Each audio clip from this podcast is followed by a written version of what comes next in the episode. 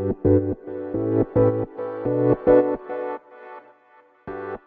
はようございます。なつきです。今日のテーマは損する考え方についてお話していきます。これもあのねえっ、ー、と電子書籍についてねよく聞かれる聞かれるっていうかよくね聞く言葉なんですけどもいつか出版しますとかあのもうちょっとね実績作って出版したいですみたいなって言われる方が多いんですね。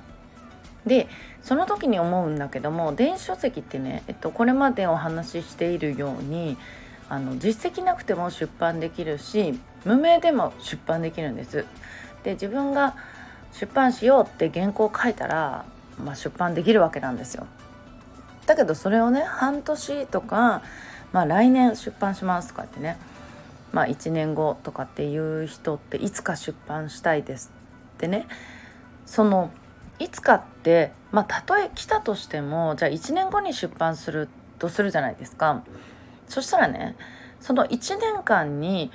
読まれるであろうその本のねユーザーを取り損ねている可能性もあるしそこでねえっ、ー、とその1年間の間に出版してその売れたね印税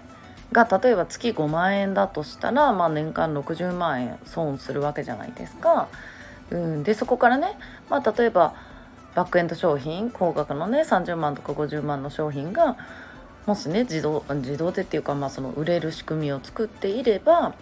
まあそれも取り損ねる可能性なわけですよ。でこれを生涯で考えるとまあ生涯入ってくるってことはないけどもまあこれを考えるとこれを1年先に伸ばしたから得するっていうことはまあ100%ないじゃないですか。うん、だってどうせやるんだったら1年早い方が絶対その1年分って稼げるわけじゃないですか。うん、でねこういうなんかこのいつかっていう考え方ってこうやって少しずついろんなことを損してるんですよね。これは出版に限らず例えば何かの講座に入りたいんだけどもなんかどうしてもまあお金がないだとか今はタイミングがどうのって言って先延ばしにする人いるんだけども先延ばしにすればするほど損しているってことにね気づかないんですよね。うん、だからあの成功する人って行動が早いっていうのはそれを分かってるから即行動するんですだからこれを言う人って本当に損してるなってあの私いつも思うんですよね。うん。だってその例えば自分が入りたい講座をね半年先に伸ばしてそのお金を貯めるんであればまあちょっと例えばねクレジットカードで払ってまあ月々払っていけばいい話だし本当にやろうと思ったら、えっと、きっとできない問題ってほとんどのことが解決できるはずなんですよ。本当にやりたいと思えばね。うん、だからそのまあ実績作ってとかってまあ実績もその半年とか1年で大した実績ってできないしお金を貯めるって言ってもまあそれまでに例えば半年でね100万とかまあ100万 貯めなくてもいいんだけどもまあ例えば貯めれるんだったらまあなんかそのね新たにそういうことを例えばさえーと、出版しようとかなんか講座に入ろうとかさ例えばその短期間でそれぐらい稼げる人は多分そういうこと考えないだろうしうん、だからあの稼げない人にありがちなのがこれだなっていうのはすごく思う。だからあの借金してでもその何百万借金しろとかじゃないけど全然。あのクレジットカードでねまあその30万とか50万とか先に払っててその分だって結果得するじゃないですか。例えばねまあさっき言った印税付き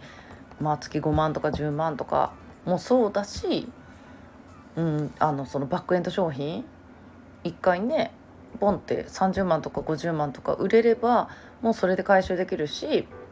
それが2本とか3本とかその半年とか1年以内にね売れる可能性もめちゃくちゃ上がるってことを考えたらそこでね、えーと、自分が得れるであろう収入を自分で先延ばしにしてしまっているっていうのをすごく思うんですね。でそういう人がやっぱりまだまだ多いなっていうのと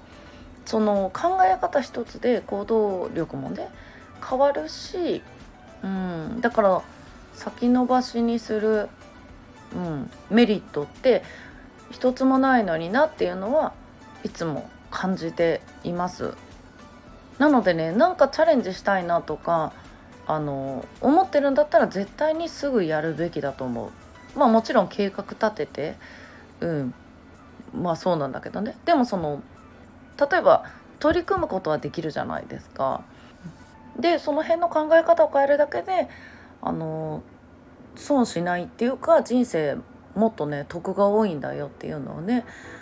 今日はねお話ししてみました。